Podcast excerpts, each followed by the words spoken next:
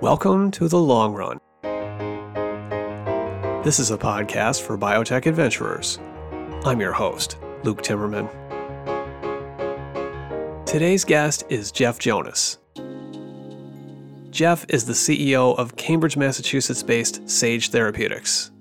The company made big news, front page of the New York Times, a month ago. That's when it won FDA clearance to sell the first drug ever for postpartum depression. It's a big story for a number of reasons. Postpartum depression hits an estimated 10% of new moms every year in the US, about 400,000 a year. The current crop of selective serotonin reuptake inhibitors for depression, SSRIs, generally don't work very well or nearly fast enough in what can be an urgent mental health problem.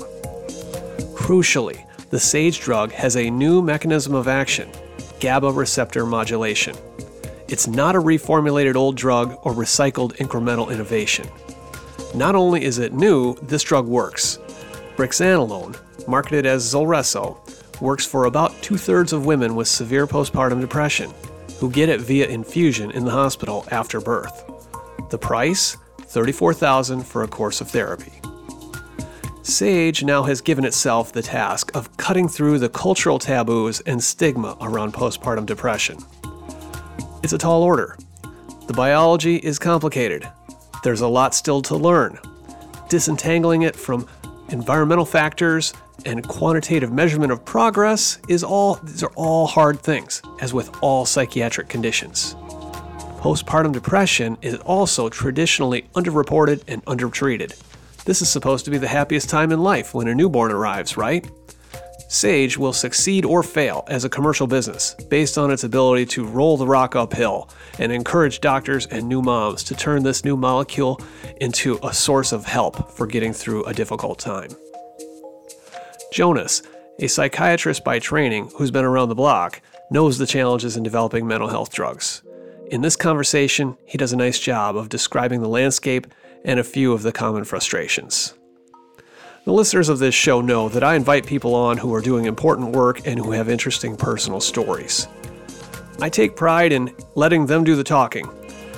I have a pretty long fuse, and I think I'm pretty good at controlling my temper. But this is one case where I let some steam out of my particular tea kettle. As a journalist, I can point to many cases where I've called out bad behavior on the part of industry.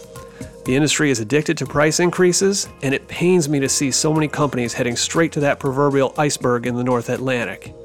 But here, with Sage, the industry's knee jerk critics are barking up the wrong tree, much like they did against Gilead's hepatitis C cure.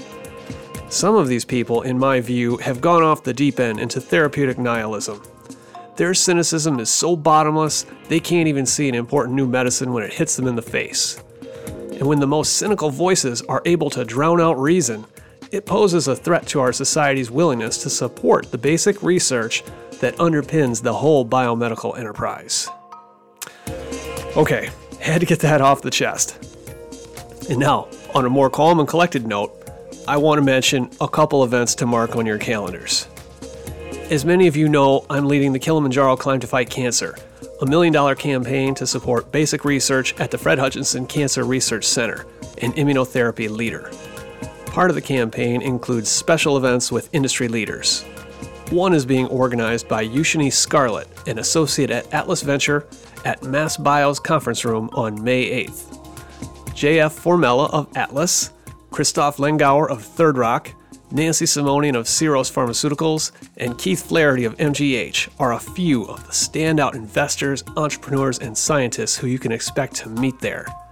To find the registration link and sign up, go to timmermanreport.com and click on Events.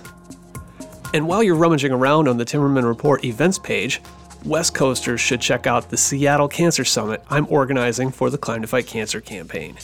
Steve Harr of Sana Biotechnology, formerly of Juno, Chad Robbins of Adaptive Biotechnologies, Charlotte Hubbard of Gates Foundation Venture Capital, Tom Daniel of Arch Venture Partners, and Raquel Bracken of Venrock are just a few of the stars coming out for this special event in the heart of Seattle biotech.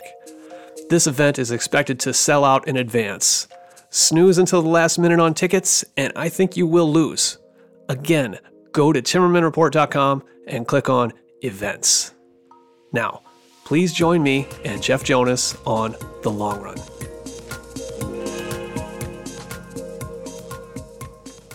So today I'm at Sage Therapeutics in Cambridge, Massachusetts with Jeff Jonas, CEO of this company developing new treatments for depression. Thanks very much for joining me, Jeff. Thanks for having me today. We will talk some more about your background in a second, uh, how you got to this point at Sage. But for the listeners who are not familiar, this I characterize in my newsletter as a real triumph scientifically, because if you think about the mental health space, there has been pretty very little. I, I, write about innovation for a living, and I have not had occasion to write about a whole lot of things in this area. We've had the SSRIs, the selective serotonin reuptake inhibitors from 30 years ago for depression. They've been around forever. They're now generic. People know them. They're part of pop culture. Uh, but you guys are different and interesting in large part. This is a big story, I think, because you're working via a different mechanism GABA receptor modulation and also NMDA receptor modulation. These are two new areas that actually show some promise. So maybe you can just start by telling me a little bit about the drug brexanolone and why you guys think it's important. Well, again, thanks for having me. And to start, it's good to put this in context because, as you say, there really have been no new mechanisms for two decades. And, and, I worked on those. I worked on, when I started my career in the industry, I worked on Luvox and Xanax, which tells you a little bit how old I am. And, um, and since then, everything is focused on one particular mechanism, pretty fairly much mo- the monoamine system, whether it's a serotonergic or a non-specific or specific uh, or SNRI. And, and, and it's been a, a wasteland of innovation. So when we started Sage, one of the things we determined was let's not reinvent the broken wheel right? It's like, why go back and do what everyone else has done? And so we purposely looked at new mechanisms and new approaches to drug development. And I think those two went hand in hand for Sage. We had this initial drug, brexanolone, and that's a drug that down that upregulates GABA tone, and GABA is like the brake pedal of the brain. I know you know this, but for listeners who may not, it calms down brain circuitry. Some, and, it, and that effect is probably more profound than people had anticipated. So when we started the company, we were thinking about what can you do with this mechanism? What happens when you calm down brain activity? We know that benzodiazepines, which are not our drugs, can make people sleepy and they're good anti-seizure meds. We didn't know what our drugs would do because they have a more profound impact on brain activity. So when we started, we determined that we need, we had a drug that was active in, hum, in humans and we said, let's look at human data. So that was our first sort of different approach. We didn't kill 100 rats you know, drug a lot of non-human primates. He said we have a safe drug. Now we have something we can test in humans. And where does that, where does that lead us? And so we, of course, went into seizure, which was super refractory status epilepticus. And that trial uh, did not meet its endpoints. But we also then said, what else could we do? And then we thought about this not from a molecular standpoint, which is still what drug developers often do. They don't, instead of relying on observational biology, we said, let's look at the biology of diseases. And we said, where can you find an acute change in GABA tone? And it turned out one of the diseases where there was some evidence for that was postpartum depression. And another was where do you have hardwiring, that you have a chronic disorder. And that turned out to, for us, Parkinson's and essential tremor. And without boring you, all those probes were very, were robustly positive. I can tell you when we started, you know, people were, I, I you remember, you've been with us, you followed us, I know, people were very skeptical, right? No one thought this could work. And, but it turned out that the clinical data in humans, and that was our approach, get clinical data, do methodology studies, and then design trials. And it turned out, you know, this is a profoundly active mechanism. And the whole history of mental health, I mean, it's littered with failures. The, even the, the SSRIs, which we now take for mm. granted, part of the standard toolbox, I mean, there's lots, there's a high placebo effect. Uh, the mechanisms are always hard to really tease apart. Um, it's uh, lots and lots of failures in clinical trials before they finally got you know enough of a hit to submit for FDA approvals. I mean, people I think forget that. Uh, yeah, people forget how difficult these trials are and have been, and there I think there are lots of reasons for this. One, of course, is that depression is hard to diagnose. Mm-hmm. And the other is depression can cycle, and so some people will get better just from a secular pathway. They, as time goes on, they get better. And the third, and I think is probably the biggest issue, is that the drugs that we test are not all that effective. They're good, but they're not great. And we all see that. And that leads into the whole issue that we face in trying to innovate in this space, which is how do we changed the way physicians think about depression. And if you think about how people are treated today with depression, it's become part of their identity. They're treated chronically. No one thinks you know, drug holidays are few and far between, and people treat it as now it's part of their life. And we think, you know, I think that's a that's a function both of the disease, but as well as of the kinds of medicines that have been used to treat. Because diseases are chronic when the treatments don't work well. Well, we'll get to that later. I do agree that depression is kind of part of the human condition. They've been writing about it in great literature forever. Um, you know, sometimes you go through a long, dark winter and you're feeling cabin fever or whatever it's called, and you come out in the spring and feel a little bit better.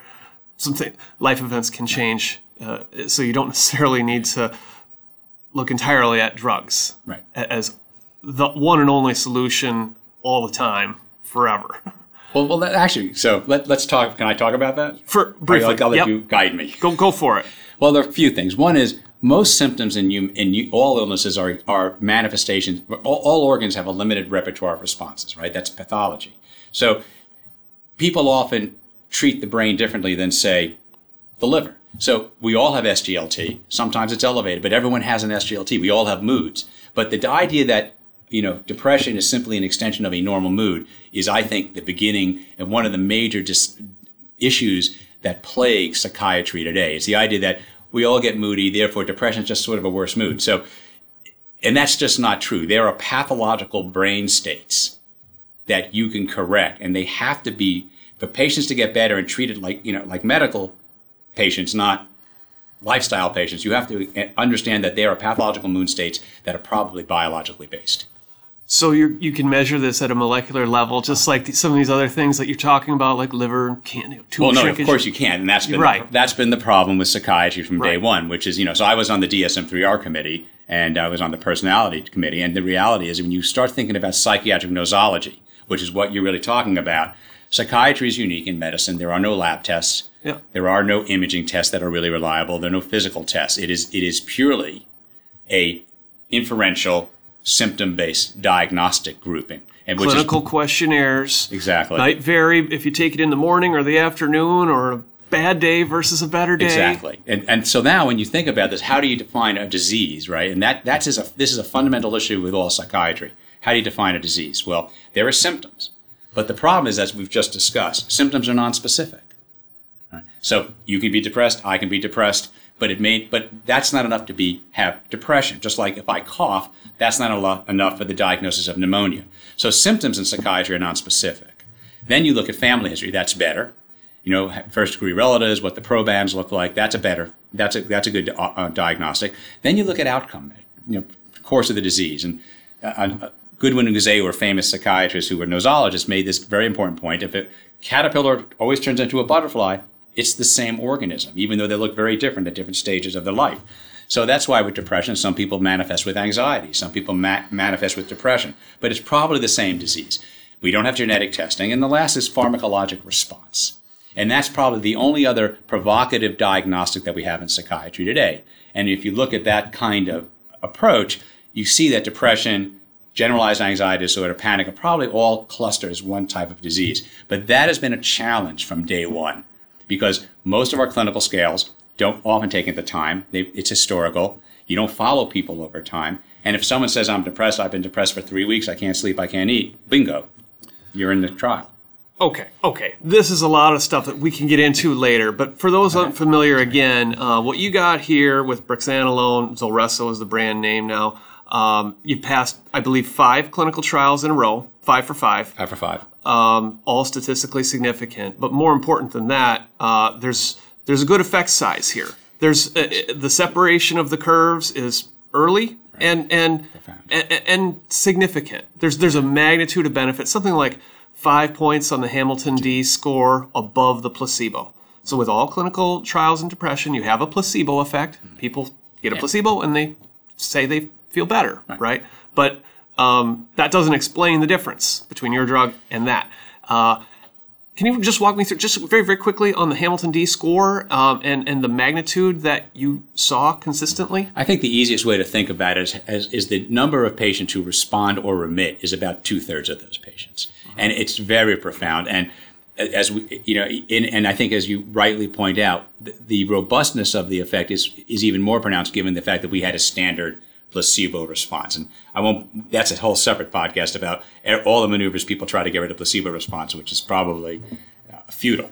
Um, so as we did the studies, what we saw, it, we had three studies with the intravenous and then two with the oral molecules, SAGE2 and 7, all of which have similar mechanisms in the brain. And what's been the most striking has been the consistency of the finding in five studies in a row, which I think is un, is not been done ever in depression, where we have the same effect early on and where it's persisting out to 30 to 45 days. So it, it's, and we think that reflects the nature, the fundamental difference in this GABA mechanism, which it basically attenuates abnormal neural circuitry, and it's almost like a brain reset. I mean, I, I if, for want of a better word, it, we think hypothetically it's like a reboot. Now, working within 24 hours is really important for, say, postpartum depression, which you know hits people hard right after birth or you know in the very late third trimester uh, i guess in some cases so like a lot of these women get um, ssris because that's what we've got and these typically take four to six weeks right. to kick in even when they work and they don't always work right. so that's like nowhere near soon enough that's why this, I think that one reason why this is really important that it works fast and that it, pers- it, it, it, you know, and yeah, there's a fly in the ointment here. You got to take it for a 60 hour infusion. You got to be in the hospital. These are the, but you got to start somewhere. This is where the sickest patients that they're they're there already. Right. They need help. Well, you think and this is the first thing that's ever ever shown to work for them. It's even more than that. I, I often have this discussion with people, which is the leading medical complication of pregnancy PPD, leading cause of death after childbirth, suicide. If this were any other illness, any other illness, with that, that kind of morbidity and mortality, the idea of a 60 hour infusion that gets two thirds of 70% of people better, you wouldn't even have this discussion. You'd be chuckling, right? If this were cancer, if this were a seizure disorder, a gallstone, you know, eh, eh, you wouldn't even have the discussion. And one, one of my favorite we spend a lot of time talking to patients, and you know, and because it's also a multi generational disease, mm-hmm. it affects the family, help mother, the kid. But you talk to patients, it's really interesting. And the, my favorite comment that was said to me was, "Anyone who thinks a woman doesn't want to get better quickly is a man." I mean, it, it, is it, it this it, even the, the framing of that question, like that somehow it's inconvenient to get this incredible disease treated, damaging disease quickly already assumes the, the, stigma and the bias that we all that's associated and made mental health treatment problematic and stigmatized. And by the way, you guys are working on an oral formulation which yes. would enable people to take it in a more convenient form at home it, after they're sent home from the hospital. Well, I, I, think as you said, you have to start somewhere. I mean, this is uh, I mean, what a great start for a company like us. No one's ever done it before. We did it differently. And we get you know 60 you know almost 70% of people either remit or respond. I mean yeah but we have an oral. It takes a little more time. But uh, uh, you know after 20 years people still don't know the quite the right way to use ssris so i think at some point you take a big first this is a big first giant step. I don't want to i don't want to quote neil armstrong but it is a big step yeah, yeah. Okay, so now, Jeff, uh, let's let's rewind here for a second and, and talk about who you are. Oh, first of all, I, I, gotta say, I was reading your SEC filings before I came over here, and I saw that you are 65 years old. I can't believe it. I, I guess this is where I get you to let your hair down and, and be be real, but uh, I would have guessed maybe 55. Uh, you've been around for a while. well, I have been. I have. I'm a very persistent person, and I, the people who know me well, this is a mission for me. But yeah, I, I try to take care of myself. But thank you, I appreciate that. Okay, so now, I'm blushing, by the way. now, so where does your story begin? Where were you born and raised? So I grew up in Queens. I'm born in Queens. At, um, at, at, St. Joseph's Hospital is where I was born because my mother, although my parents were immigrant, my mother was an immigrant. My father had dropped out of high school. His parents were immigrants. Around the time of World War One, um, they were sort of Orthodox Jews, and um, but I, I grew up conservative. But my mother wa- thought the best hospital in the area was, was St. Joseph's because that's where the nuns were. She liked nuns. Don't even, I have no idea. So I, I was born in St. Joseph's, and after I was born, they, around that time they moved out from uh, Brooklyn out to the South Shore, a place called Valley Stream. And I know I, I mentioned, which is much more preferable to the North Shore if anyone I know is listening. Well, I'm all for this respect among various creeds and all that. um, so, what did your mom and dad do for a living? My father was a dress buyer. Yeah, he was a dress buyer. He bought for a large chain of southern stores called Eleanor Shops, and he was a big volume buyer. And this is back in the day. You had, you know, the manufacturers with the, the Jews and the Italians. Sorry if this is off color. Old school New York. Um, grew up, used to go to the garment industry with them. We used to go to the cutting shops. Um, that's how I grew up. And then as I and I went, you know, public high school, and then after that, I uh, I went. To, uh, most a lot of my high school didn't go to college at the time, so I I ended up going to Amherst and you know worked my way through, took loans and that kind of stuff. Amherst. Amherst, so yeah. this is like expensive private school. You went to public schools. Went to public high- school. high There were very, there weren't many of us at the time at Amherst. I mean, it was very you know mostly private school, and Andover, Exeter, Bronx High School of Science. I say all the kids I used to beat up. So were you uh, like a precocious student, or or not really? I, I was actually a good student. I, oddly, I mean, I, and I, I had very I had good grades. I had actually won a national English award for poetry as in high school, which I I shouldn't have ever admitted now that I'm thinking about it. And uh, played tennis. I was a pretty good tennis player, and um, I was a doubles player. We, we were league champions in my senior year, and uh, and then I, I you know, but that didn't get me into college. I, I had really good grades, and I, and no one in my no one in my family had ever gone to college, so it was a big deal. And so you know, I and back then you could get student loans, which I ultimately paid off. So I took loans, and you know, it was a long time ago, and, and Amherst had room and board included, so it was a, it was a good deal. And I still have I still have lifelong friends from from college. But why Amherst for Um, a kid coming from Queens? Um, because the smartest, I knew nothing about it, and um, the smartest person I it, from our high school who I ever knew, um, he was about five years older than me, went to Amherst, and he was a smart guy, and and so I said, it must be a good school. And at the time, my sister, who passed away later, her husband was working at Harvard, and and he was part he was part of the uh, Est movement.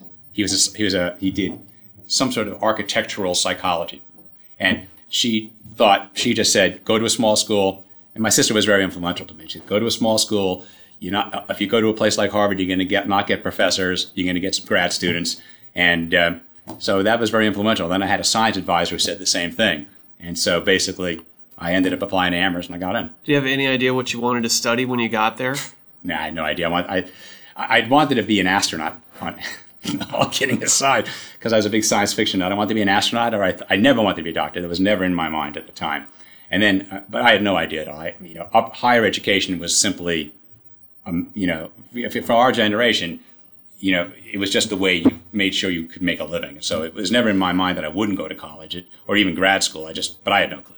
Uh huh. so how did how did you end up gravitating to science and then ultimately psychiatry with uh, well pre med and then med school? Yeah, I did pre med. I was a good student, and and uh, so I, I got into. Then I got into Harvard. At you know, I went. I, I didn't know what to do, and I, I and Amherst had a group of people who who went to med school who didn't actually become doctors. So my my my college advisor, student college advisor, was Dave Kessler, who as you know became commissioner. So he was my college advisor, and and I had some friends like, and Amherst had other people who had gone, like, um, I think, had gone to go to start Cerner. So there was a culture at Amherst of people getting MDs, but not necessarily practicing. Back, this is a long time ago.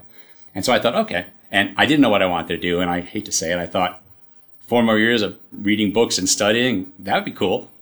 I hate to say it. And I knew if I learned how, to, if I became an MD, that I at least could make a living.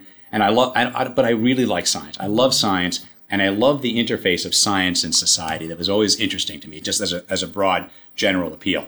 And then I, I didn't apply that many med schools, and I got into Harvard, and of course I got into Stanford, and that's where I wanted to go. Then I got into Harvard, and my mother and father, of course, being from New York and being who they were, said, you know, you got to go. You know, it wasn't even an issue. They didn't think I should go to sunny California. so off I went to Boston. Uh huh. And, and, and I actually um, had one, I actually was going to be a surgeon. And I had scrupulous, I had taken one psychology course in college where I had at, at Holyoke because Amherst was all male at the time. And so I went to Holyoke. I, my crowning achievement was teaching a pigeon to defecate on command. And that was a, a and I realized psychology wasn't for me. And, uh, and, and so I avoided, I avoided psychology and psychiatry scrupulously. I just didn't like it. I was going to be a surgeon. I love, I love surgeon. I love the emergency room. Just loved it. I just loved it. And my second or third year, Harvard introduced a distribution requirement. And after trying to get out of it, I was forced to take psychiatry. And I, and I ended up going to McLean. What do you mean by a distribution That you, you, you had to like take some of these soft, different types of medical, medical, um, you had to take things that were social sciences, social sciences, or something that was basically not simple medicine. So I, I ended up taking human sexuality at the BI, and then I took uh, psychiatry at McLean. I had to give up a, a summer on, I think it was Martha's Vineyard, or, or, to work in the ER, which is what I wanted to do. So I was doing it, and, all, and, and a couple of things happened. One is I discovered I was I, I got put on the one biological unit at McLean at the time because it was still mostly everyone was in psychoanalysis, and I discovered that I was becoming I was reading a lot. And I was reading, I, which I didn't normally do. I mean, I was a good student, but I was really fascinated with the development of brain and and, and human behavior and neuro and and the, it was really back then very incipient. You know, like neurochemistry, and people were still looking at eye movements and cats, and it, it was just really exciting. And I just really became fascinated by it. And I remember my, you know, so my father, who wasn't well educated, and, then, and I did it again, and I really loved it. And I had a couple of good mentors at the time who I was working up patients, not psychoanalytically, but like a doc like when your symptoms begin, what you know, how you know what made them worse, what made them better. So one of the senior leaders said, "Well, you're re- working them up like a doctor." So, well, isn't aren't these diseases? So that that led to my basically ultimately going into psychiatry. But I you know, remember I was going to be a surgeon. I loved doing it. And I was going to and I and my father basically you know, I didn't listen to him. He goes, "I don't understand why you want to be a psychiatrist. They don't make any money." And you you know you could be a dress bar and do this for a living and make us make more money. And I thought, you know, I'm going to do what I like. And I, I, this is probably the only time I didn't listen to them. And, so, uh, so being age 65, these are the years, uh, late 70s, early 80s? This is, uh, so I graduated college in 75. Okay. And then med school? So med school was 75 to 79. So we were just ending Vietnam. And so I was, you know, I had made the determination. There were still people getting drafted when I was a freshman, senior, uh, and uh, freshman and sophomore. And we had four of us in my class, all of whom had the same birthday. We all got number 260 in the lottery. And we had about a week long celebration because yeah. you know, that was when people were still leaving the, the, country. Fortunate low number. It was a great number. My brother got my brother got drafted, and, and he he did. Huh. Okay, so uh, you're you're doing the rounds like all medical students do, uh, exploring different disciplines, where you might end up uh, specializing, doing your residency. You pick psychology. Now, this is before Prozac, the SSRIs. there's there's cognitive behavioral therapy, right? right? Um, so no, not, and, and, meanwhile, like the molecular biology revolution's going on, you probably got lots of classmates excited by yep. that sort of stuff. Chemistry. Mm-hmm. Mm-hmm. So when I went to McLean, they assigned me a great advisor, John Gunderson, to try to basically, who was like a brilliant psychoanalyst. And one of the great things about borderline personality, I think, somewhat in an attempt to convert me. And my my medical school advisors were, were horrified that I was going to psychiatry because no one was doing it back then.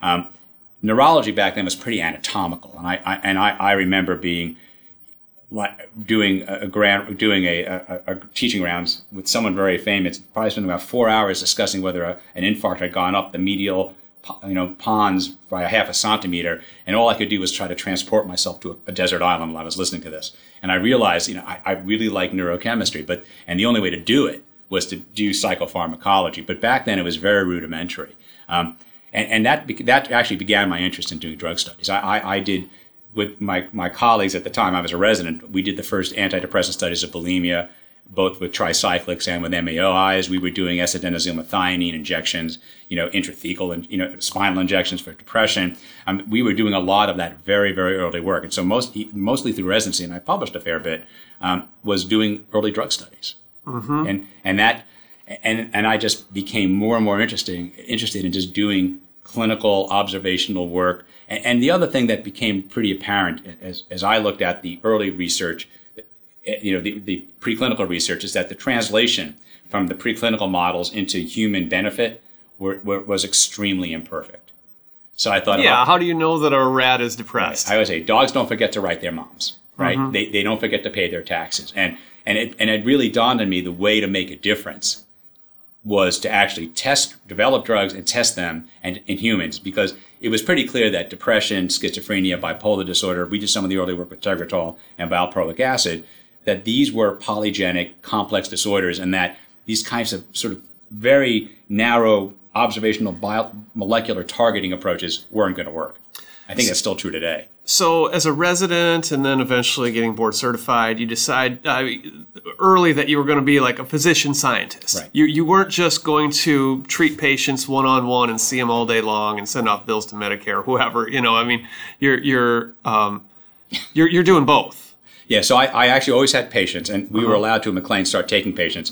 Um, and then that's when the split began, and, and, it's still even to this day. Some people went into psychotherapy, and our group, we were mostly all we all decided not to enter therapy because we all said we were happy. So and so, but most of us did private practice, and so we all had private practices starting from about I think our second or third year of residency. And then I was became a chief resident, and I had a two year. I was funded two years by the MacArthur Foundation to do sleep neurophysiology, so I did that. And then after that, I, you know, I was thinking, had to make a decision like, do you want to get an RO, you know, a K, you want to do an RO1? I used to go participate with some of the stuff NIMH with Dave Kupfer was running Penn to, I was sort of like this, you know, like I would meet with the imaging people and, and talk about what we were doing. And the, and I kept it doing for a few years when I finally went in industry and then it was like scared straight. Like, look what happens to you if you don't get your grant awards, that kind of thing.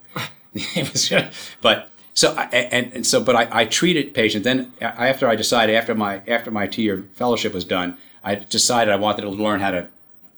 Some something happened, and I'm not sure what that moment was, but I realized first that I didn't want to just do one thing. I, I wasn't interested in like pursuing a thing to go after a K or an RO1 and that kind of thing. I, that became clear to me. I like experimenting in variety. And then I also became interested in, in, learning about the interface with business and society. So I spent about four years actually in the private sector running units. And after that, I just decided, now I really wanted to go back and do something where I could do research. And it, it dawned on me at some point there, and I don't remember when, that I really wanted to do something that made a difference. I, I, some of it had to do with my, with my sister's death when I was in college. I wanted to make a difference in people's lives. I wanted to do something that is meaningful. And I realized to do that, you needed to have scale. Mm-hmm. You needed scale and you needed to do something with other people teamwork and getting and, and, and getting people involved, and that meant to go to the industry. And I joined, I think, in the early '90s. Back then, people weren't doing it. It still wasn't very common. And so I got I I had written a book, actually the first book about Prozac, and um, I had been on I'd been on CNN and TV doing this, and I was being and it was had been reported a little bit that I was being followed by Scientologists. They used to come to my house and put cards in the middle of the night on my door, and um, I got recruited by a couple of companies to they who, who had seen me on television. I still was at Harvard, had my big red ponytail and beard. You know, because I didn't know you then. well, no, you didn't know me then. Very few people would recognize me, and and I got recruited by Upjohn, and so they were they were busy involved in the Halcion at that point with Halcion, and that was very controversial. And we had Xanax and Xanax XR, which was one of my programs at the time, and they recruited me in, a, to be a director of psychopharmacology, and that just started my career in, in the industry. There was a wave of of oh. neuropsych in these years. Yeah, so we had we had that. We had pramipexole was one of our drugs back then. We had some some alliances we killed, but we had Luvox, Xanax. We had Luvox, Xanax, uh, um, Xanax XR, pramipexole, which obviously got approved for Parkinson's, and then I got kept on getting. I got, then after that, I got promoted, and so usually I'd, I'd, run large organizations, but always pretty much focused on, on drug development, NDA filing, SNDAs. So the, now you're an industry guy, you're moving around some different companies, increasing levels of responsibility. Did you still keep your hand in patient care or like an affiliate faculty, kind of like see patients once in a while, or was that no? No, I, I was so. What, when I went into industry, and uh, it, it, was very eye opening for me. I, I love doing research and clinical research. I, I would meet patients, talk to patients, but I stopped. I just said, I was so enthused, there's another word for it, about doing drug development, working with a large group of people, being funded. I mean, you know, you all of a sudden you have half a bit, you know, five hundred million dollars or whatever it was. You have, you know, two hundred people.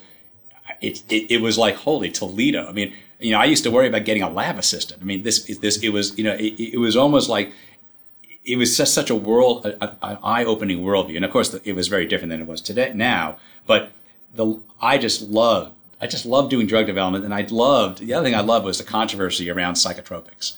I, I just loved digging into that, and I, I, when I was at Upjohn, they sent me to a lot of the regulatory authorities to argue about Halcion and addiction and all the rebound things, and I was having letter wars with people in, in the Lancet. I mean, filled up my CV, which was great, but it, it was it was just fascinating and.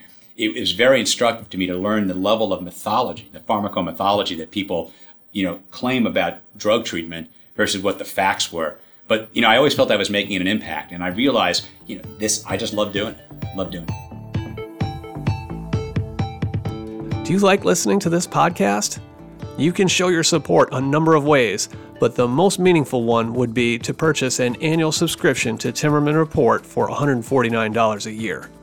When you subscribe to Timmerman Report, you get a steady stream of in depth insights every week.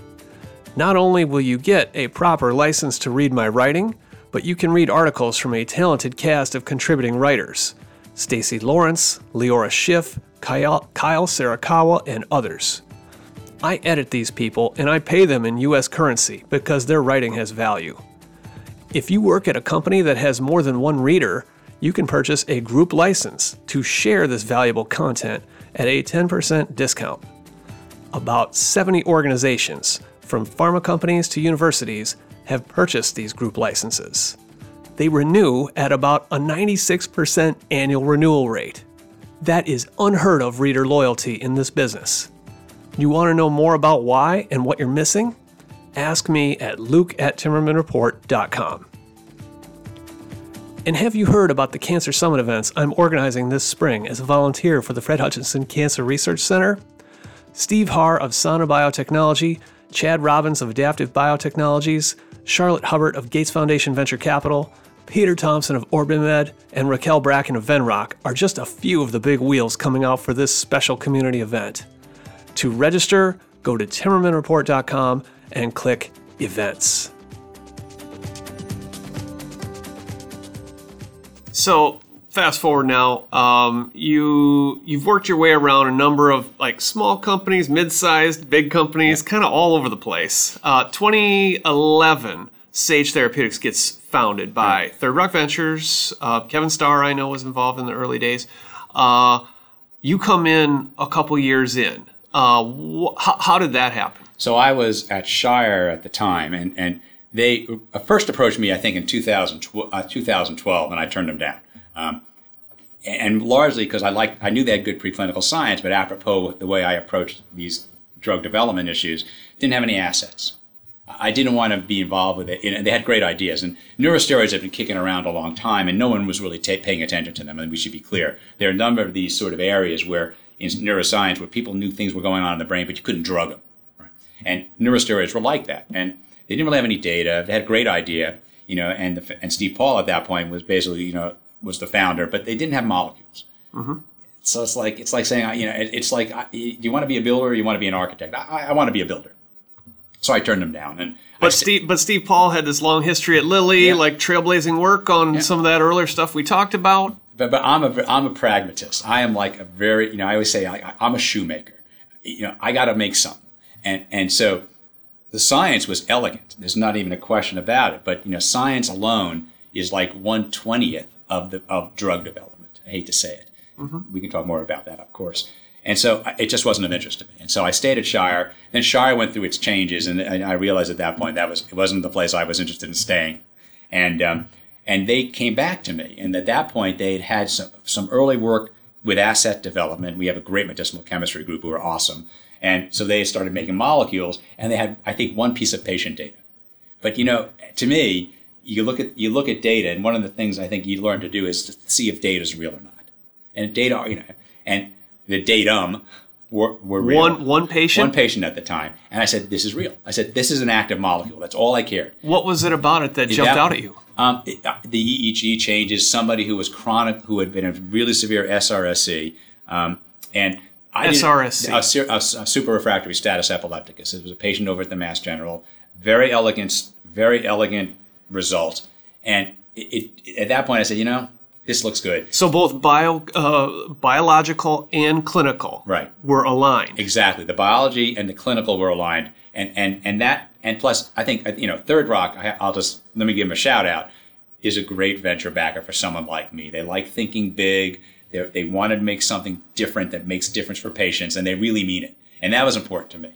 I wasn't interested in going into a flip. I wasn't interested in trying. It was really something that I thought could embrace my passion because I, you know, I, half of my career had been actually non-CNS because I always run larger organizations, but I, I, just had a passion for brain science, and I and and so when when Kevin came back and they had had some interesting indications I wasn't really interested in doing, and you know, someone said to me, "Well, you'll be CEO. You can change all that." So I did, and um, it, it, worked out really well. But it, it was mostly the combination of the, the alignment of the science with early clinical data, and I think a venture group, frankly, and a group, core group of people who started the company who just were really open minded and enthusiastic and GABA receptor modulation. Yeah. What was it about that? That I mean, new mechanisms. I mean, that, that you said this at the beginning, Yeah. but you know, you, you weren't interested in like another Me Too or slightly better SSRI or something like that. Well, you know, I, I, I had a lot of experience working with Xanax, not personally, but you know, working with it as a drug.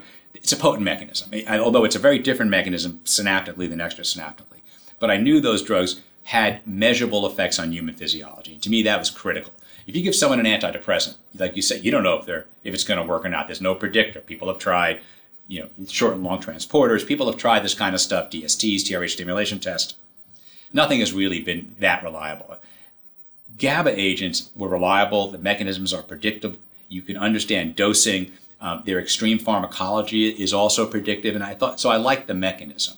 I liked the notion, and, and what are the liability? And I knew the liabilities of standards benzos. You know, you get tachyphylaxis or tolerance. You get re- receptor up and down regulation at the synapse because that's what those receptors are designed to do.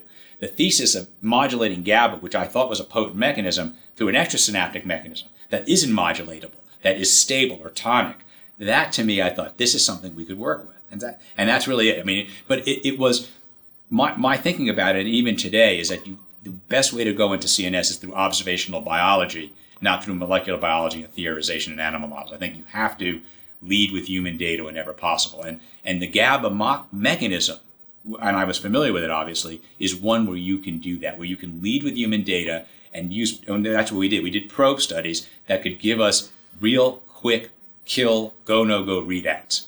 And that's a unique feature of that mechanism. And so I liked it. Now, why is the synaptic and extrasynaptic action important and not because I can imagine, you know, you can make a small molecule like often in other fields of biology to like turn something up, like agonize, or turn it off, antagonize. Well, like these kind of blunt, you know, black white kind of uh, concepts don't work very well in multifactorial conditions like neuropsychiatry. So, what? How, how do you think about the problem differently here? Because I was always fascinated with SSRIs, so theory. Did, did you increase, you know, serotonin in, in the synapse, or are you downregulating postsynaptic receptors, or were you getting a rebound remodulation? We, we still don't really know, right? And what was interesting to me, and I think what's important with this particular mechanism, the synaptic receptors are sort of the weather of the GABA brain, right? They, they go up and down, they respond to the nerve, to nerve stimulation. So by definition, those receptors modulate. They go up and down. And obviously, you, if you think about it, they're the ones most likely to develop tolerance or tachyphylaxis. The tonic, the tonic receptors are outside the synapse to make it simple, and they don't modulate. So if you can affect those, because they're regulatory receptors, and, and, and they set the climate of the. So there, you wouldn't expect them to be to be that sensitive to dosing. You wouldn't expect to see things like rebound, withdrawal, and, and tachyphylaxis. So that's why I think that's a, that's a key difference. The other the other discovery that the Sage group made with the collaborators in Tufts was, and I think this is really important. Not only did we not see tolerance in animal models, which you do with say the anxiety effect of a benzo, you do you, you see the sleep effect of a benzo. Not only do you not see tolerance, you actually see upregulation with certain of these neurosteroids, upregulation of the, of the receptors, which may in fact account for the fact that we don't see tolerance, and may, in theory, in theory, account for the fact that we may get a reset, that you're seeing some actual change in brain physiology that's enduring. And you know, all we can say from the clinical data is that you're not seeing rebound, you don't have to see radical retreatment. So that suggests something physiological is happening as a result of these mechanisms. Not, all- not all neurosteroids do this. We think it's a big differentiator for our class of compounds. But again, this is the fun thing about doing something that no one's ever done before.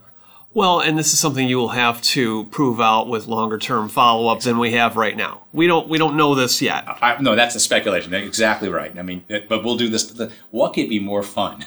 you know, we listen. So I, I know we have investors, but what could be more fun and more rewarding than finding a new way to treat a disease that is, you know, accounts for more workplace morbidity than any other disease? You know, you think about it. What an impact we can make if we can prove this out. Major depression. Major depression. Yeah, so that's 20 million people, give or take, uh, and uh, you know, huge drag on productivity, the economy, um, quality of life, everything. Yeah, I mean, it, you think about it, it, it's such a, you know, I, I know people say this, it is a privilege. And we're fortunate, we, you know, and I always remind, when I meet investors, I always remind them, we're doing this with you. This is, we're not doing this with the government. You're making, if we do something good for society, investors, you know, I, this I, I like believe in the system. Investors make this happen along with the people at Sage. Well, they put a lot of money at risk Right. in those early years when you had one data point or you start somewhere. But we Third, Third Rock with- was in there before one data point.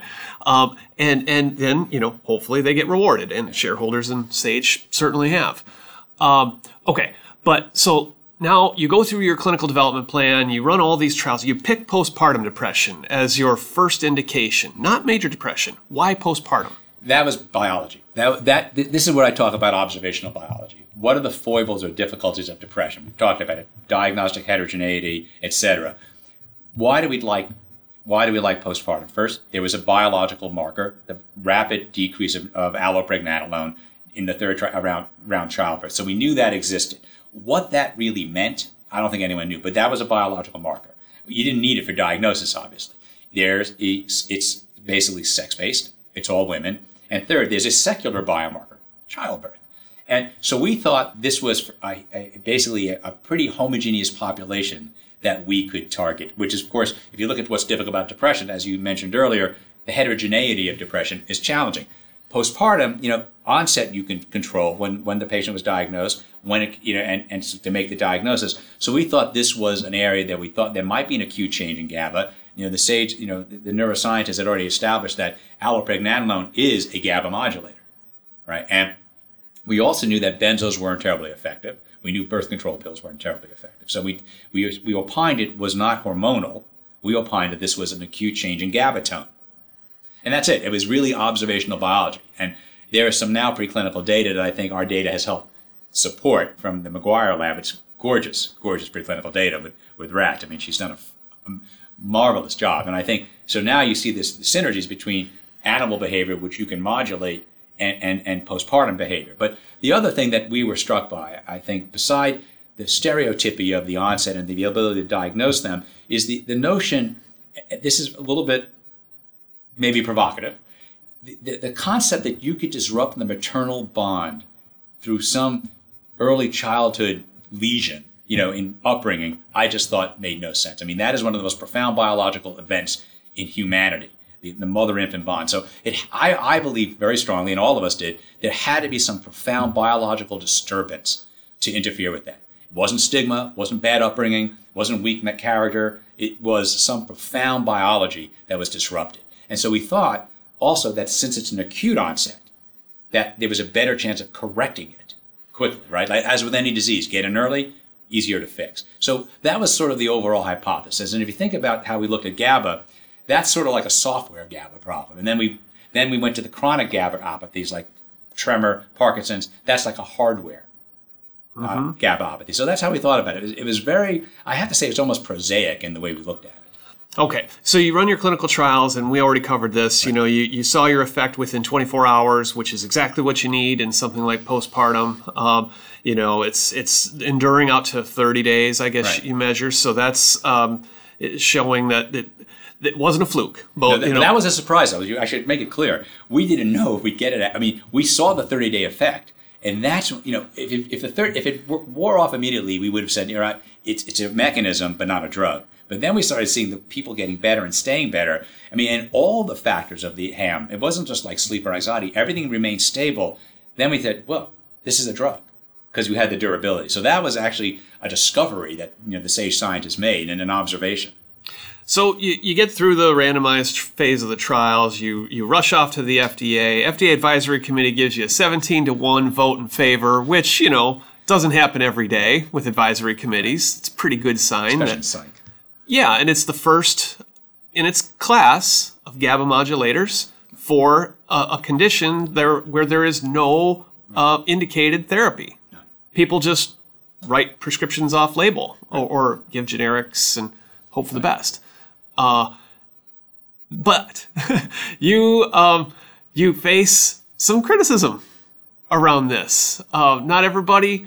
You, you get uh, a New York Times op-ed piece after you get your, your good news of, of FDA approval.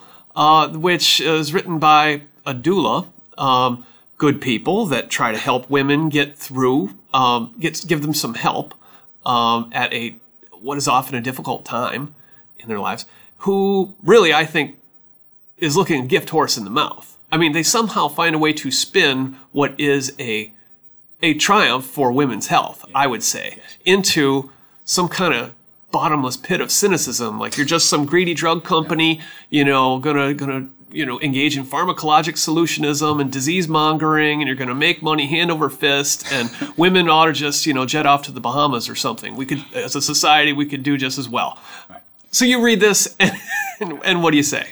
I, I have. so a couple of things. Firstly, you, you've characterized it very well. So and I, I, you know, as a, as a physician and a psychopharmacologist, someone who's done this literally for 30 years, I, I this is exactly the challenge and what's wrong with psychiatry in the country, in this country. It's the notion that a woman needs a box of chocolates and that's all she needs. And, you know, look, with all due respect to the doulas, they began in the natural childbirth in 1969. You know, if you go back and read about this, Margaret Mead was talking about this, right, with same-sex um, companions for childbirth. It's great. It's psychosocial support, but that doesn't get people better. So, you know, my son's a type 1 diabetic, and he's been on a pump since he's age 8, and he's done great. If someone said to me, go on a, an oat diet, because that's all you need, and I'll be there to support you with nutritional counseling, you know what you would do, and I know what you would do. But it's only in psychiatry, only in psychiatry, where, where the question of whether you should get better quickly is even brought up as an issue. And, and so I'll just, and it's very interesting to me Psychiatry is the only field of medicine where you ask, should I use a medication? It's the only field of medicine where there's a whole alternative industry that's opposing the use of medication. And, and so I'll, I'll, just say this. You, you know, I'm blocking on his name. It's um, if you look at the history of, psyche, of psychological thought, you can really trace it back to was it Alcmaeon, of Croton, and Hippocrates in 500 BC, which is the four humors, right? Mm-hmm. The four humors, and you know, and Hippocrates' concept was there's a chemical imbalance. He thought they were humors, right? Black bile, yellow bile, etc. Flash forward 2,000 years, we're still talking about humors. But now you have a neurologist in, in, in Vienna who's talking about id, ego, superego, and the subconscious. It's no different. For, and, and, and, and that has shaped still today's thinking that that's credible thinking around psychological disturbance. It, it's actually, if you think about it, it's crazy. Well, but now to be fair to this, some of the critics they'll say, you know, that, that we don't pay enough attention to the social determinants of health and some of these underlying root causes. We're not giving women enough uh, support. No, that's and, all true. That's I, all true. I agree with half of this article. Yeah, but, but that's all true. But that's not the treatment. Everyone needs psychosocial support. If you have a broken leg, you're going to a physical therapist, but you're still going to the orthopedist. You blow out a knee, you're still going to get physical therapy. You're going to the orthopedist.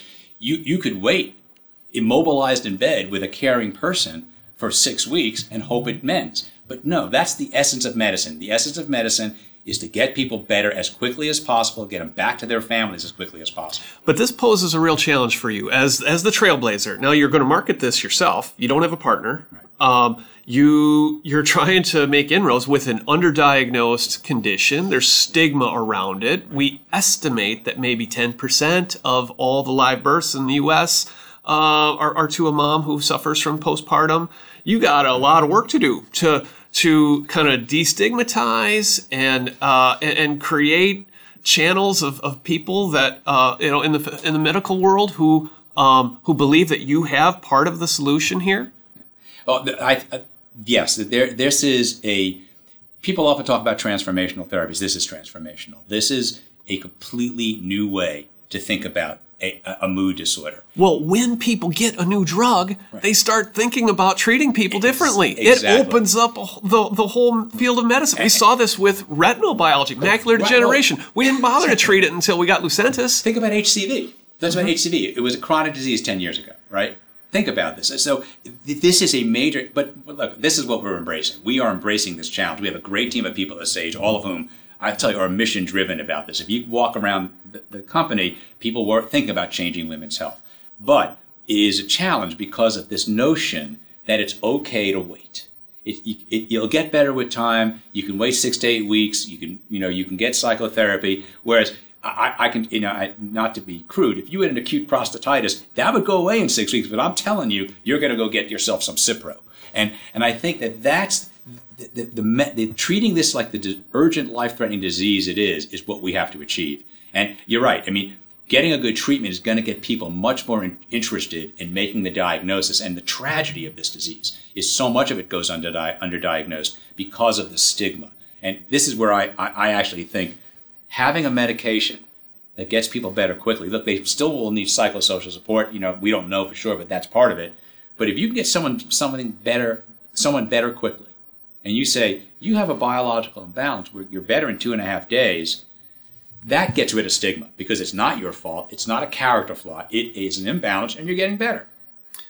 But you've tried, you know, th- this is tricky. Getting getting the the stigma. I mean, this has been around forever, Correct. and and you're the first people to come out there. You, you came out with some uh, advertising campaign a year ago where you had like women with a pacifier in their mouth, and it's like representing like the the traditional kind of patronizing approach toward infantilizing women Right. with this condition. But you know, a lot- of people could look at that and kind of misunderstand, like what the hell's going on there in that but it ad. got people talking about it. And you know what?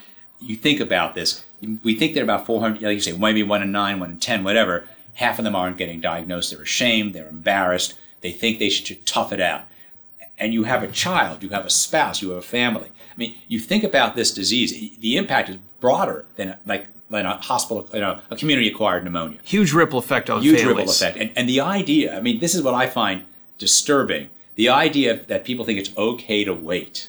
So, yeah, we have a big road ahead of us. I think we're up to the task. And frankly, you know, that's why innovation exists. That's why a company like Sage exists. You know, we're, we, we were embracing a little bit, maybe more than a little bit, that we have to be a leader in this area. We have to take, a, take the lead in helping people reshape how they think about mood disorders. And Zulresso for PPD is really just the beginning of that, if you really get down to it. That will set the stage for, I think, the oral, the major depression program with, Sage 217, because that's going to be the same story. Well, that addresses a potentially much bigger market because, you know, how many of these women are really, like, let's say there's 400,000. If you take 10% of 4 million, it's 400,000.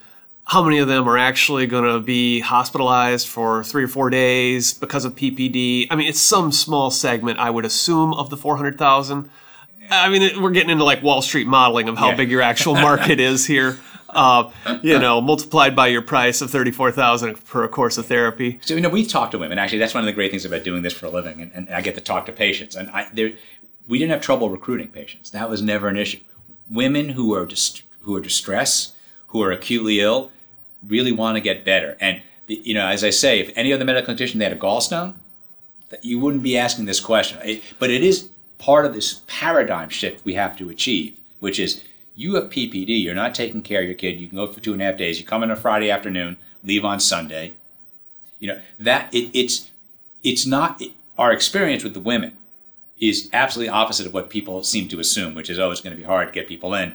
It isn't. It's a standard IV. You can walk around. You can ambulate, and so You can still see your baby. You can see you can baby still walk. nurse your baby. you, you can nurse. I mean, that's the doctor. Remember, we've shown that it doesn't go into the it doesn't go into the bre- through the breast milk, and it's a natural constituent, right? Allopregnanolone, and it's very low oral, oral bioavailability. But you can't recommend it. That's a decision with the doc. Mm-hmm. Now your pricing. You come out at thirty-four thousand. Now, a guy like me, I'm not an average reader or listener, but I think, gee, you know, thirty-five thousand dollars. I'm used to writing about cancer drugs that cost one hundred fifty thousand, and you know, sometimes people complain a little bit, but generally not too much. Um, I mean, we have an issue with drug pricing. We do, but how did you arrive at the price that you arrived at? So we, we've done a lot of work with that, and we began very early on proactively with payers, and um, we also have done a lot of work with QALY and DALY, you know, pharmacoeconomic analysis, and even conservatively, it easily meets most conventional criteria of cost cost benefit. That's number one. Secondly, we went around to literally hundreds of payers, and um, there's there was very almost virtually no pay um, pushback. Um, they thought this was a reasonable price. Again, when you factor in rapid resolution of symptoms, multi-generational impact, you know, imp, you know, all the social services that are attended when you're waiting six to eight weeks for an SSRI to work, risk of suicide, all those things. We, we just got very, very positive feedback.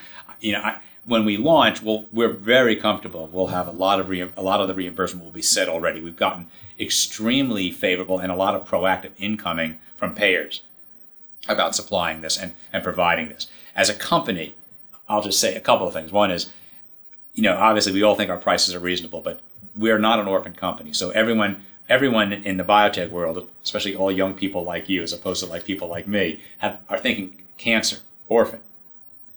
We're not that company. You know, we can have premium pricing, but we don't need to have orphan pricing, nor will we. And so, we, one of the things we're different is we have large markets we're attending to. If you think about even PPD, 400,000, that's bigger than most co- companies that are out there today. Once we get to MDD, or you know, you're talking 16 million new diagnoses a year, 25 million about in the country who are on chronic SSRIs. You're talking about essential tremor for 324, largest movement disorder diagnosis in the country. We're looking at large markets where there's significant unmet medical need and no innovation. So when I think about this pricing, you know, we're committed to access. So we'll have payer, you know, as much as we can compliantly, we'll make it provided to women. We'll make sure they can get it if they can. The we'll, co-pays aren't going to break them. No, we're going to do all that. We, we, we are very determined to make this available to people. And the price is going to have to be lower for a mass market like major depression. Right. Um, you can't be thirty four thousand no, for an infusion based medicine. That's that's different. Well, it won't. Dif- it won't be. It won't be. It'll be lower. You'll compete against generic uh, SSRIs. Well, I mean that that'll be the marketing challenge for us. But if you think about, so if you want to move to an MDD, MDD, if you think about the features of this mechanism, what does it do? It, it, it looks like it helps sleep, and we've done that study. It improves sleep um, we don't see sexual side effects. You don't see cardiovascular side effects. You don't see weight gain, metabolic issues. So it, it's it's very you know the, the, potential profile is is is really acceptable. But you're right. You know we will charge more than SSRIs for sure, but it's probably too soon to really get into that. Do you need to do some longer term studies to really buttress your case? Um, I mean, I'm sure you're doing that with major depression, yes. But like say PPD, do you need to follow these women over time and like show a lower suicide rate before you can like really make the case that god darn it this is worth every penny? Well, no, I actually don't think so. I think the features that we already have, right, are, are I think are so favorable with the rapid onset of, of symptoms within a day and the predictability of that course, and you know immediately within two days whether the drug works or not. That that alone, that's what people are often overlook. You're on an SSRI.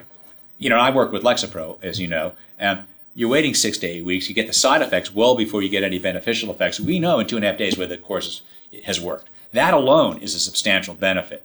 Um, right now, for the drug, you know, we've seen the label. The only, you know, we didn't have an excess of suicidality, so that was a nice finding. But again, it's a very short-acting drug. So I don't think we need to show more than what we've shown to, to really enhance or establish this value proposition of getting, you know, 70% of two thirds of women better remitted or responding within two and a half days. That alone is unique. And we've, you've seen the curves, and I, we've said informally, I, we don't have data we can put out there. We're very comfortable that that decay doesn't like go up like that after 30 days. Do you need to think about this a little differently from a marketing perspective than, say, a cancer drug developer who, you know, you come out with Opdivo and, you know, it's great to just sell that drug. You don't need to like support the whole surrounding infrastructure like Ronald McDonald houses for the kids who get Opdivo. You know, the, that, that address some of the social determinants. Is there like something different to this terrain here in mental health where, you know, you kind of do need to work with the doulas and all these people who may not necessarily like you. They think you're the big evil drug company, right? Um, is there like a special puzzle that you're you need to fit in here? Well, firstly, you know, there's an old saying. It's it's a it's a Yiddish saying, which I wish I could remember, but it's basically you can never stop people from saying bad things about you. You can only make sure they're not true, right? So they're not true. But you know, we are going to work. Obviously, you know, there's some really well-established support mechanisms for people. Again, they're complementary versus what what people like, like the New York Times article, which you know is you know I think offensive, which is you don't need drugs, just get a doula. That you know they're non-medical by definition. That that's wrong, and it would ne- that would never stand for any other field of medicine. I'll just be clear. But we view it as complementary, right? Some people will need therapy, and you can go to interpersonal, IPT, CBT. There's some really wonderful ways, and we're supporting some of that. Psychosocial support is critical, but you think about it from our, as a physician, if you're not profoundly depressed and you're not worried about you, you, you don't want your baby anymore, but all of a sudden you feel better, now you can really benefit from psychosocial therapy.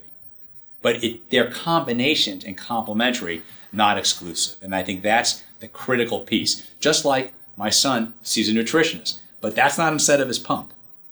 It's complementary. It's complementary. do, do the pharma companies? Is this one way you get out of this box? Where I mean, the the bottomless pit of cynicism that I referred to before, where like seriously, like something as good as you know the first of its kind treatment for postpartum depression gets spun into a negative. Well, you know, I, you can't. You know, I think you know one of the things, and I, I, say this. You know, the requirement to post on Twitter is, is, is an index finger, and the New York Times is, I think, famously does things about science. Not always is the strongest science reporting organization, and as I said, and I believe this. They also perpetuated the myth that you know, like some doctor from Harvard, like invented oh. this thing. Like he gets the lead quote, and like, oh, by the way, there's a company that did this in paragraph seven uh, but you know, and, and they're just setting that price. Like they're just there to rake in the money. Like failing to understand that maybe there was some guy at Harvard that like moved the ball from the goal line to the two yard line, so, and then like a company had to run that thing the whole length of the field to the end zone. Otherwise, it would not exist. Well, so, so giving you the plug, I mean, you wrote a brilliant piece about this, and it's really something that frosts me all the time. You know, firstly, this field was languishing until we took it up. You know, and there are tons of ideas in the world. And so I always tell this, you know, saying that, firstly, 97% of drug development is the skill of getting the drug to market and doing the right clinical testing. Ideas exist in the ether. And the notion that, you know, like you said this well, but the idea that somehow a preclinical scientist is responsible for this product is like saying Jules Verne is responsible for the moon launch. It, it's aptly, it's an incomprehensible comment, but it displays the level of ignorance that people have about our industry you know, we have like, you know, hundred, hundreds of people who are dedicated to doing the studies the right way. They're dedicated and they really believe in this. And the notion that somehow an idea is, is, is all you need, it's, it, it's crazy. It's like saying the pigment makers are responsible for the Mona Lisa. It's absolutely upside down and the industry has gotten it wrong and, and, the, and society has gotten it wrong for years. But all we can do, you know, you have to soldier on because we think we're doing the right thing. Now, I'm pretty critical of the price gouging that occurs, and then there's gradations of it, what I like to call price ratcheting. I think some there are a lot of indefensible practices in this business. But when somebody comes up with a bona fide invention, like an innovation that helps people, and they charge what by most people's estimation is a reasonable price for the kind of value that we're getting here. I mean, women getting back on their feet after giving right. birth, pretty damn valuable. Um, you know, if we're not going to reward that, then how on earth are we ever going to get Sage 217, the oral version, which is going to help a lot more people? This is a fundamental issue we have and a misunderstanding. And I, you know, I, I, I don't usually talk about politics, but one of my major concerns as a CEO in a company like Sage, which I think has become very visible, is the stifling of innovation. This kind of really wrong-headed criticism will, will result in the notion. You know, we did this. We didn't take federal money for this. This is private investors and our group of people at Sage who are entrepreneurs and really smart scientists. And the and it's risk capital. And if you dis- disincentivize that, you know, this isn't coming from Denmark. It's not coming from the EU. It's coming from this country. And and it'll benefit people in oh, Denmark oh, eventually, will. right? It, it will, but that's what frightens me: the fundamental lack of understanding of what it takes to get a drug, a, an innovative drug to market, not one that's a little bit better, but something that's completely new. And the risk that that entailed. Remember, we started, you know, when we started this company, you know, four years ago, when we went public, you know, right before we were, what, what $35 million when we started, right? $16 a share. $16 what, what is it now? By, by 100 170. 170. Right? And, Not bad. Oh, you know, you can't do that. At some point, it's no longer about the stock price. It's about your mission and what you want to change. And I, I, and I think the system is great because the investors get rewarded this way. But it, it, you know, going back to this general broader issue, I think, you know, our industry leaders, we have to do a better job communicating of what it really takes. And some of it's not, you know, it won't take. Like if you look at what the Times just did, you know, that's an alternative health column by people who don't really understand anything about the biology. They had m- multiple factual errors in it. And why that would come out in a mainstream paper represents the challenge we face as an industry. And yet, millions and millions of people can read that, circulate it on social media, right. and nod their heads dutifully and say, Yep, there you go. We're not doing enough to address the social determinants of health. Right. And these big, greedy drug companies are just going to rake it in and, you know, uh, take advantage of these poor, sad women. Well, again, you just said it. Zulresso is a truly groundbreaking, novel in- invention that has opened up a doorway to a whole new mechanism for treating depression, a whole new way of thinking about depression. You know, we'll get there because, as you said this earlier, once you have a drug that really works, it forces people to change the way they think. It forces them. Remember, people thought people with epilepsy were, you know, were possessed. Now we know better. So people's people's opinion can be changed, and we have to, all we have to do is make sure we do the right thing by patients, do the right thing by the science. And I have a lot of faith it'll get there. But I do think we have an existential threat to our industry with this notion that, you know, that drug development comes from the government or a guy in a lab, and then that's it. Opening up this new mechanism, we didn't even talk about NMDA, but you know Johnson and Johnson got the nasal spray as ketamine approved. That there, you know, we got two new mechanisms for depression right. after a, a, 30 year dry spell. I, I, think that's a pretty good scientific story. Uh, and it yeah. opens up lots of possibilities for companies other than Sage. Academic groups can now pick up and run with that. Uh, this right. is this is a good story. It, it's a great story. Like, look, a scientist came up with you know the, the, little mouse study about ketamine. All of a sudden, people are rethinking this. We did this graph about publications for neurosteroids over the last five years, and I can't, you know, I'm on a podcast, but you can watch this. Very few publications. All of a sudden, our data starts coming out, and the publications are now spiking.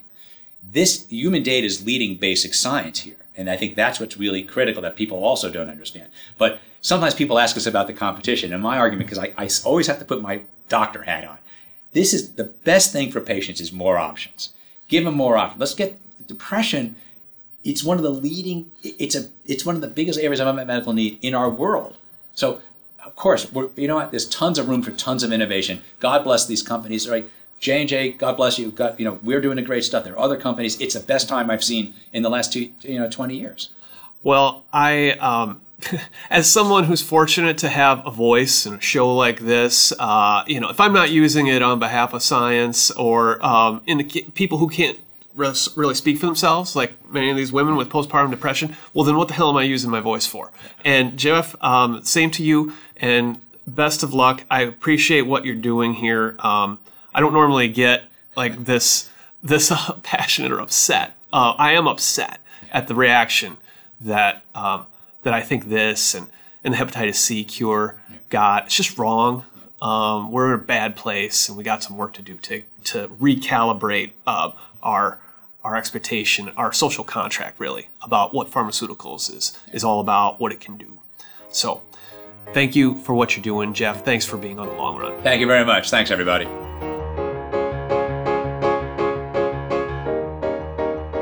Thanks for listening to The Long Run, a production of Timmerman Report.